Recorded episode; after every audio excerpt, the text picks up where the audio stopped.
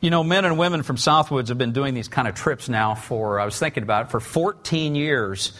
Uh, I think I've got that number right. Uh, if, if I'm wrong, I'm on the short side. It'd be a year or two longer, but I think 14 years. And on occasion, you know, and not just going here. I mean, we've got people who go to Guatemala, people who've been to Haiti, people who've been to Kenya, people going to Uganda. I could go on with these kind of places. I mean, all over the world, uh, we have people doing this sort of thing. And uh, it's not all church sponsored. I mean, it's not like the church is paying for all of us to go do all these things. We're all investing our individual resources in this. So, first of all, I'd say, yay, you. But occasionally we get the question, why would you do that? I mean, why, why would you send so many people? I mean, we have all kinds of people investing time, energy, and resources in inner city Kansas City on a weekly basis. I've been doing that for years. Why would you do that? What's that all about? Two passages of Scripture come to mind. Both of whom I'll refer, both of which I'll reference, but you don't need to turn there unless you just want to, uh, unless you're like you know the star pupil and just have to do it because you're an overachiever. Uh, 1 John 3 17, one passage says, uh, If someone has enough money to live well and sees a brother or sister in need, but shows no compassion, how can God's love be in that person? And the scripture goes on to say, Dear children, let's not merely say that we love each other, let's show the truth by our actions. It's just an acknowledgement that, that, that love that is restrained to just words is just that words. God's looking for action. James 127 says this, and this is one of the founding verses of uh, the Hero Makers ministry. Pure and genuine religion in the sight of God the Father means caring for orphans and widows in their distress and refusing to let the world corrupt you. What these verses and others like them are trying to communicate to all of us as children of God is that when you and I care for orphans and widows and the poor on God's behalf, we're demonstrating the love of God in a practical way, not just with words, but with actions. And that biblical truth has inspired Christians for centuries. It's inspired Christians to launch relief organizations and churches and hospitals all over the world for centuries. It's prompted Christians to care for people with leprosy and tuberculosis and other deadly and devastating diseases that others were running from, but Christians would go to to try to help make a difference on God's behalf in the life of these people who were suffering from them. I mean, the biblical truth that when you and I serve the poor and widows and orphans, you, we're serving them on God's behalf, has inspired Christians to establish soup kitchens, medical clinics, orphanages, schools, children's and, and family counseling programs, clean water wells, you, you know, mosquito net thing, you know, on for malaria issues. I could go on and on with the kinds of things that we have been inspired by the truth of Scripture I've just talked about uh, to, uh, to do motivated by showing the love of God to those who need to know it. But I have an important question for all of you with that in mind. Is all of that charity what the Bible defines as love? When the scripture challenges you and me to love our neighbor, is that all it means? And before you're quick to answer, let me just say the answer is yes and no. It's yes and no. I want to share another verse of Scripture that sometimes gets lost among all of us who are very committed to showing the compassion of God to people in our world. Look at this verse. 1 Corinthians 13 3 says this If I give all I possess to the poor, and surrender my body to the flames. Uh, what's it saying? If, if I demonstrate compassion in these kinds of ways, surrender my body to the flames, if I'm a martyr, but have not love, what's it say? I gain nothing. So no benefit. Here's the point and this is what I want us to wrestle with this morning. I want all of us who are on these trips to wrestle with this. I, I hope that you wrestle with this, you know, because the goal is not to discourage us from showing compassion. The goal is to purify the compassion that's within us. And here's the point the scripture's trying to say it's possible to feed the hungry, clothe the naked, care for the sick and diseased, teach the uneducated and illiterate, help widows and orphans, believe in a person's potential, and on and on I could go. It's possible to do loving things like that without love.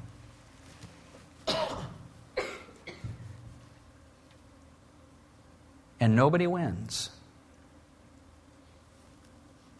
We lose, we gain nothing, there's no benefit to us. At best, there's limited benefit to others because there's this loving stuff done in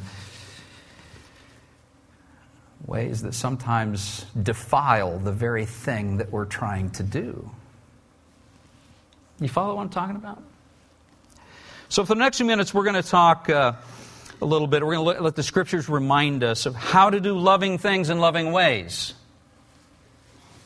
How to do loving things in loving ways because that's true love, and that kind of love is what wins. Everything else uh, is what we would call good intentions, but maybe more about us than about blessing somebody else. So every one of us can grow in our capacity to holistically love others and learn to do loving things in loving ways. And so for the next few moments, we're going to look at 1 Corinthians 13. If you have your Bible, open it up to that passage. 1 Corinthians 13. We're going to start with verse 3, actually. You can follow along on the screen if you don't have a Bible of your own. But God tells us in just a few verses uh, here the spiritual workout routine, if you will. Thought that was appropriate for uh, a new year window of time a spiritual workout routine that's required for expanding our capacity for love. You know, some of us right now, we've expanded our capacity to eat. And, and we need to shrink that capacity. Uh, right now, this is a spiritual workout routine that will will shrink our capacity to be self oriented and stretch our capacity to love. So that's what we're going to talk about this morning. So, uh, 1 Corinthians 13, and we're going to start at verse 3. And this uh, is uh, just a fantastic passage of Scripture. And sometimes verses 4 and following get separated in our minds from what precedes it. And I, I, don't want to do that this morning. I just want to start there. Verse 3 If I gave everything I have to the poor and even sacrificed my body, I could boast about it, the New Living Translation of the Bible here says. I could boast about it, but if I didn't love others, I would have gained nothing. The passage goes on to tell us love is patient and kind. Love is not jealous or boastful or proud or rude. It does not demand its own way. It's not irritable. And it keeps no record of being wrong. It does not rejoice about injustice, but rejoices whenever the truth wins out. Love never gives up, never loses faith, is always hopeful, and endures through every circumstance. These are rich verses, and in these verses, God gives us four relational exercises. Four relational exercises that will strengthen our capacity to holistically love others. The, the kind of exercises that when we're demonstrating acts of compassion, we need to work on this when we're doing that for love to be made complete in us, okay? The first relational exercise is this we need to practice patience. We love patience, don't we? Verse 4 love is patient and kind. It goes on and highlights in verse 5 that it's not rude. It's not rude. Think with me about this. Do you know the difference between kindness and rudeness in a checkout line? You know what it is there, the difference? You know the difference between kindness and rudeness in an email response or in a conversation? Most of the time, it's just patience. Patience in the email response is leaving that email in the draft file so that the next day you can look at it and delete it. You know, in, in, the conversation, it's holding your tongue. It's just patience with regard to saying what you're thinking or feeling, reacting. You know what I'm saying? This is the different patience. in, in so many instances, the difference between kindness and rudeness is really patience. And you and I have lots and lots of opportunities to practice patience in life, don't we? I mean, I, I could. I could go on for a long time. I stood in a 30 minute checkout line last Friday there were six checkout stations only one open. A manager had the brilliant idea that since it was 40 minutes before closing time, we should shut down all these stations and leave this giant line of customers. This, this is how you do retail environments, for those of you. Just a little side there, PSA. If you don't want your retail environment like to be busy, you can assure that, that, that that's the case. But the whole time, I'm standing there in line and thinking to myself, wanting to react but the whole time, just kind of feeling like the Holy Spirit was saying, This, this is good. Remember what you're talking about this week. I'm saying, Thank you, thank you, thank you for not just allowing me to intellectually engage with this, but to emotionally feel it. This is what, I, what I'm standing in line thinking. He and I are having this little, little dialogue. A few weeks ago, Christmas Eve morning, we had a fun thing happen. A repair guy got his truck stuck in our yard on Christmas Eve morning. You remember we had two Christmas Eve services. I was going to speak. They start early, you know, kind of the afternoon time and so forth. And I've been waiting for three weeks for this guy to come.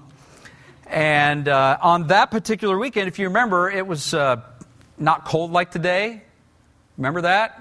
It was like it's hard to remember, I know, but it was it was it was not cold like today. It had warmed up. It had been an iceberg, you know, like the like the Arctic for a, a couple of weeks before that. And back when I called him to come out and fill my propane tank, but uh, but he he didn't make it. And so, of all days to pick to show up, Christmas Eve, he shows up at my house. Okay, not as if I got nothing else to do that day.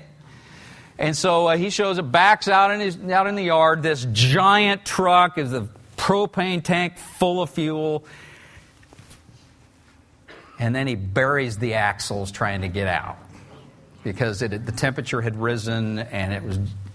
I, he had the absolute biggest tow truck come. This, the tow truck was so big it could have pulled the space shuttle and the Toyota Tundra pulling it.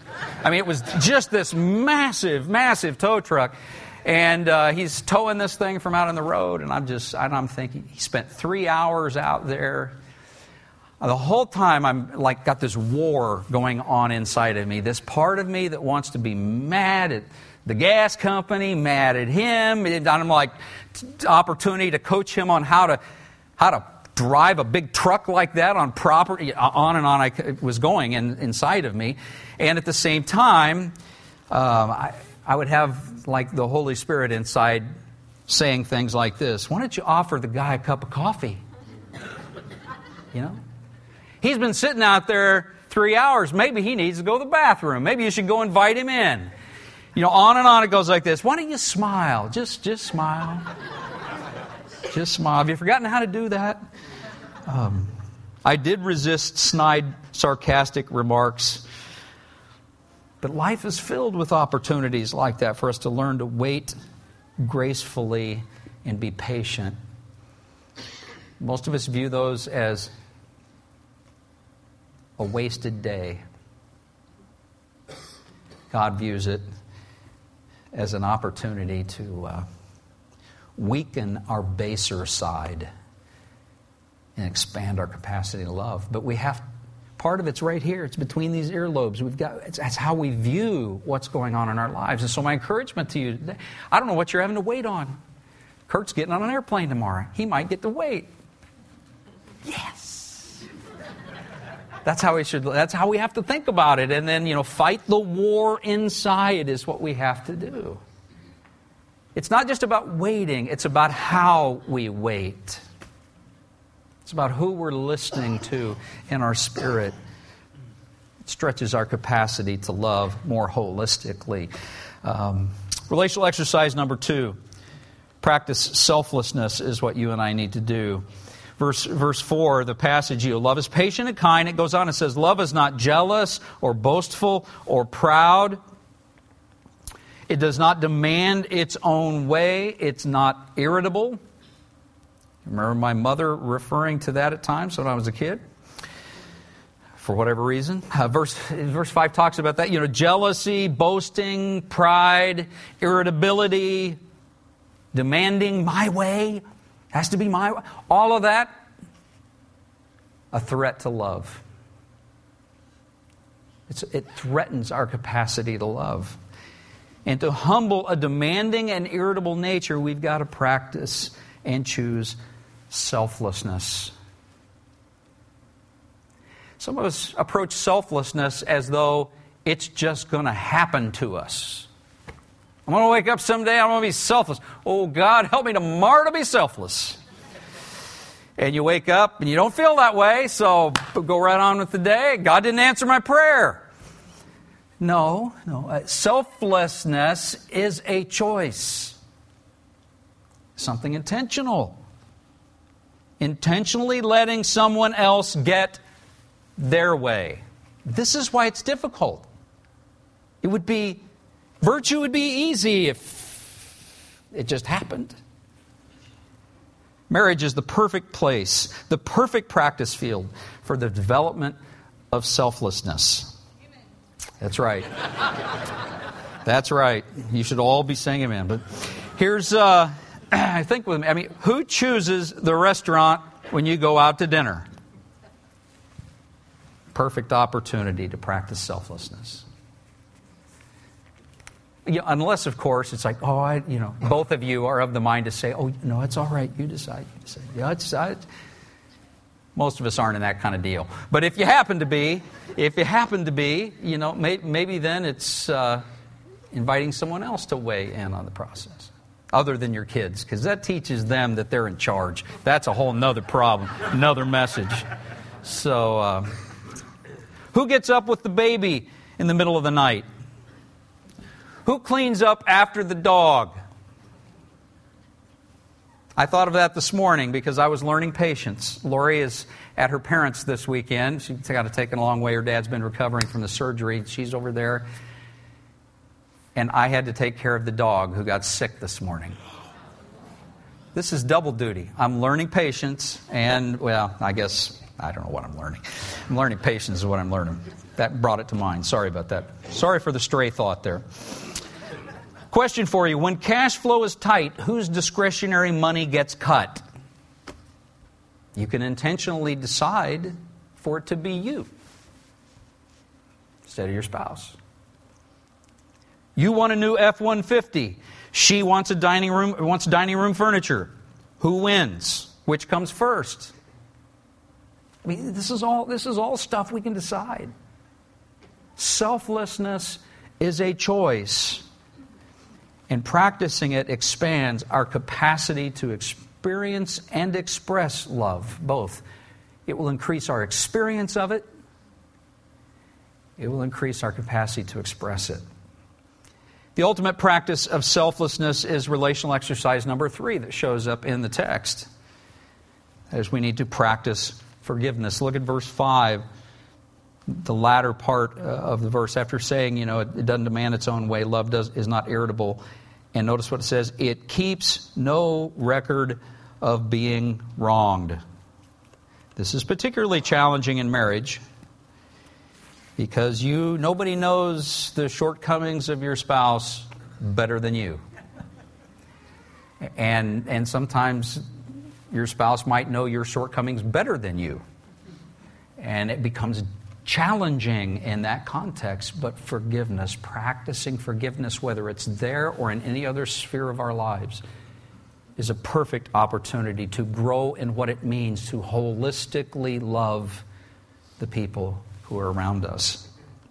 I was thinking about all this this past week when uh, I read about uh, the European Commission president. He, I don't know if you know of this guy or heard this or not, but a man named Jean Claude Juncker. I think I'm saying his last name right. If I'm not, I apologize. But Jean Claude Juncker, who uh, revealed in a recent interview that he keeps a book. He literally keeps a book with the list of people who have crossed him in the past.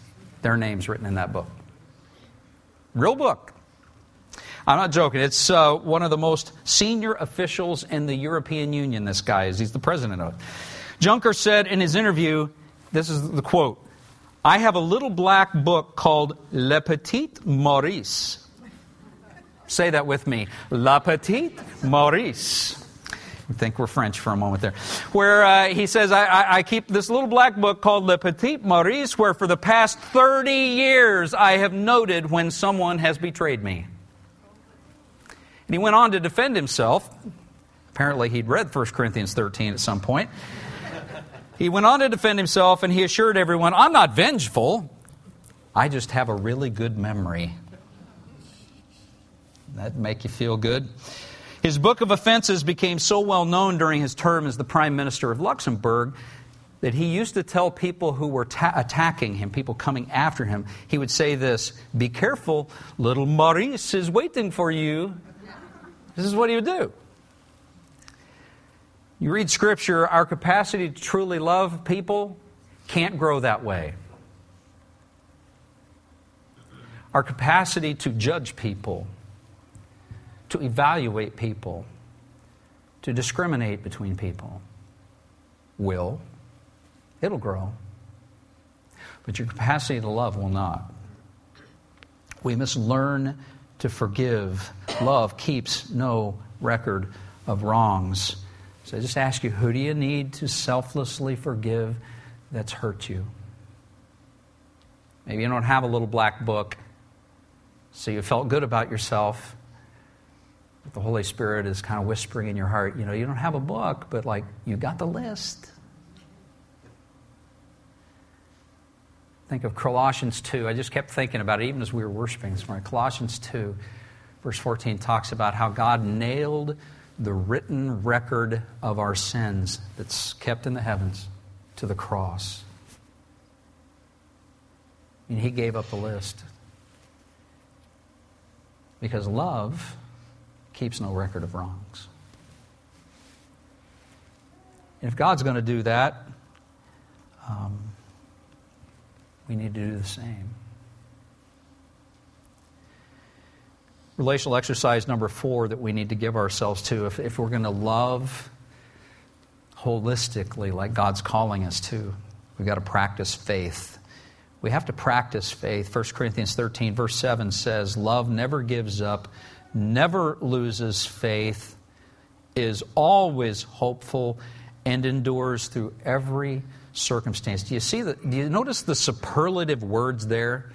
Uh, anybody who, who's been to counseling or you've had any marital counseling uh, where you've trained people, one of the things you, here, here's a, a marriage word of advice. Never say to your spouse, you always do fill in the blank or you never fill in the blank. It just, and I'm giving you that at no cost.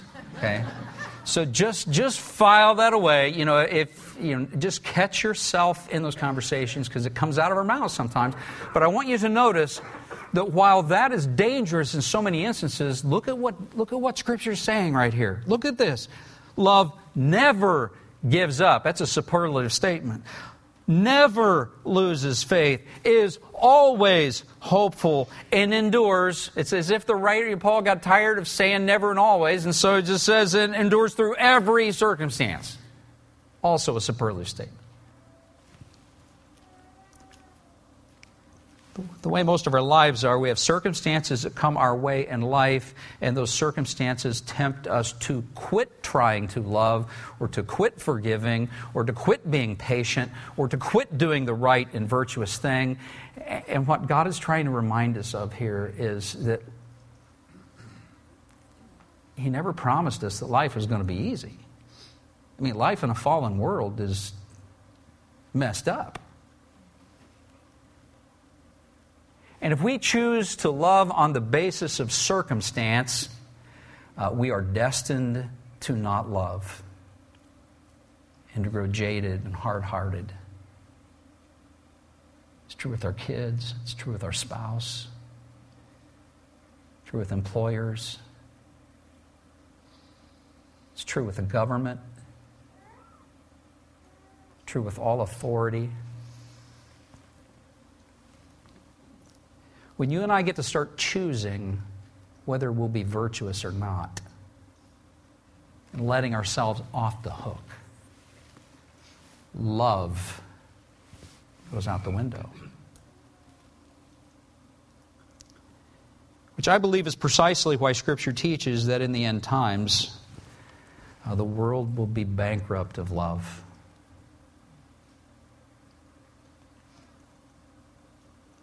Want to ask you are there circumstances in your life that you've been allowing to uh, talk you into not loving, not trying, not hoping, not praying anymore?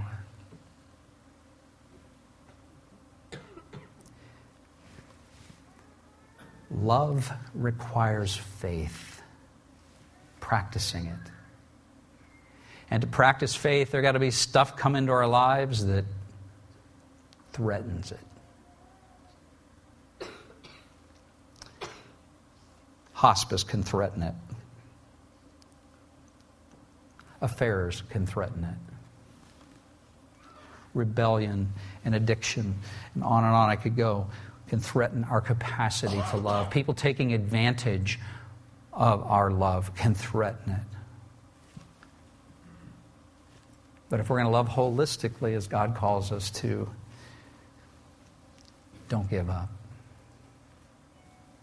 Practice faith. It will enlarge your capacity to love, it will increase your experience of love.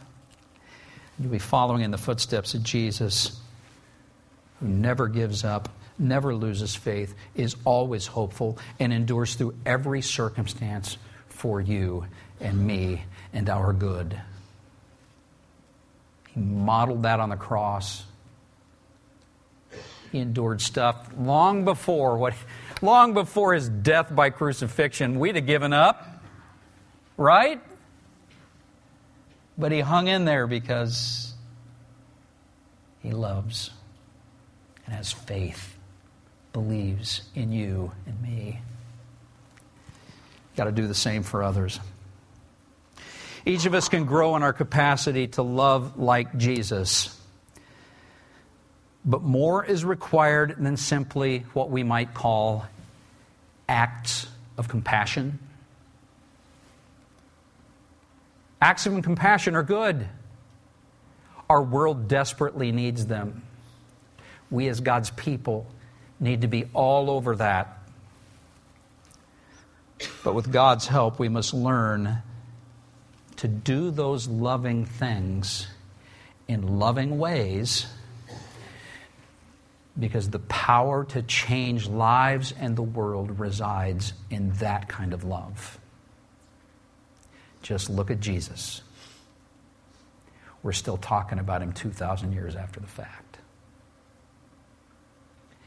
He didn't have a marketing team. He didn't dump a bunch of money into promotion. He just loved with all of his heart, soul, mind, and strength. That is how we, as God's people, win with true love, the real thing. So I want to ask you as we wrap up this morning which of the relational exercises that we've talked about is maybe the Holy Spirit saying, you know, you could probably benefit from all of them, but maybe you should focus on this one. Which one of them would he be saying? Does he want you to practice patience or selflessness or forgiveness or faith? What's he calling you to today? I'm going to invite you to stand with me. I want to invite you as well to be praying over all of our folks that'll be traveling, as I mentioned at the beginning of all the things we mentioned, but just pray that, that we will walk in love and serve in love, and that there'll be even more of the Holy Spirit's presence because we do that. Would you pray for us about that to that end, okay? Let's bow our heads and we'll pray. Glad you made it this morning. If you need prayer for something afterwards, I'll hang around and be others of us here to pray for you too, okay? Father in heaven, ask that you would go with us, that you would help us to love like you love, to serve like you serve, to be like you are humble, kind, gentle, self controlled, loving to the core of your being. It does not come natural to us, Father. We sometimes think to ourselves, oh, how loving we are when everything's going exactly as we wish. And then all one little thing can change, and suddenly we become very loving and self centered. And help us, oh God, to become so filled with your love that even when things go wrong, we have the power from your Spirit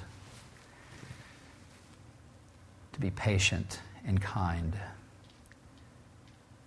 to not be irritable, be the kind of people who don't have to demand our own way, kind of people who hope and trust and forgive and are faithful. God, as you help us to that end, we'll give you credit for the good that results because apart from you, we know that won't happen. But with you, all things are possible, including this. That's our request. Would you go with us now as we leave? Go with our, our men who will be traveling. Grant them safety in your presence. Guide our work. And uh, bless the congregation here as we endeavor to be faithful to you as well. It's in Jesus' name we pray. And everybody agreed with me and said, Amen. Bless you all.